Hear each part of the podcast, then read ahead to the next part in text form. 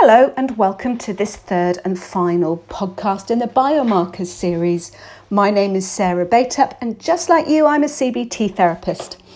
Um, I'm part of the team who helped develop the, the biomarkers study. In this third podcast, we're going to be looking at how you can integrate the data in treatment. So, once you've done the assessment, how you can integrate it into whatever protocol you t- you're using. And before we look at that, I'm going to remind you of three things. So, one, take care to put this on the agenda of every session. It's a standing item. Let's have a think about the data. What does it tell us? And make sure that you've looked at the data before the session and you encourage the patient to look at the, the, the data too and collaborate together. You are the expert in CBT, you are the expert in, in really great um, Socratic dialogue and fantastic questions. So ask those questions, but the patient is the expert in their presenting problem, and you know they will have lots of insights into the data. So collaborate together. So now let's think about three ways you can integrate the data into treatment. So, one, when we're uh, in treatment with, with somebody, we're working with somebody, naturally we're thinking about are they engaging, are they making progress, is this working? Well, the data can actually tell you that sometimes. So, if you would be expecting the patient to be a bit more anxious at the beginning of treatment because you are asking them to expose themselves to tricky, difficult, anxiety provoking stimuli, or you're discussing very difficult um, um, topics. Um, getting them to think about difficult topics, then you would expect their anxiety to go up at the beginning of treatment. And the resting heart rate will tell you that. So you should start to see a spike.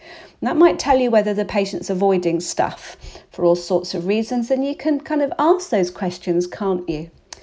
The other thing to look out for is if you're doing some kind of exposure or, or increasing activity, such as in BA or um, you know any kind of exposure work, then you would be expecting the person to be going to more places, maybe walking more, doing more, and the data will tell you that. And if it's not telling you that, then there's a cue for you to ask questions about it. And again, you know, the data is a, a really great additional source of information that you would just never have. So really do use it um, because it's amazing when you do.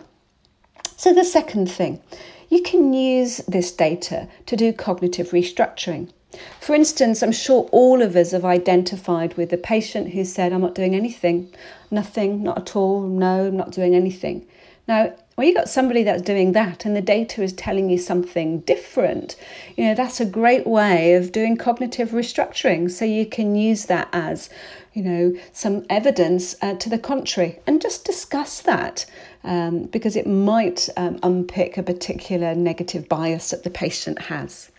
And the third and final way is, you know, we're really good at building hypotheses collaboratively with our patients and testing them.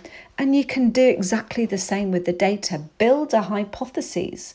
So there seems to be a relationship between feeling low and anxious and you using a lot of social media what might that be about? What is it about social media that might make, make you feel anxious um, or depressed? Or what is it about feeling anxious and depressed that means that you use social media and how are they related? How does that fit into our formulation?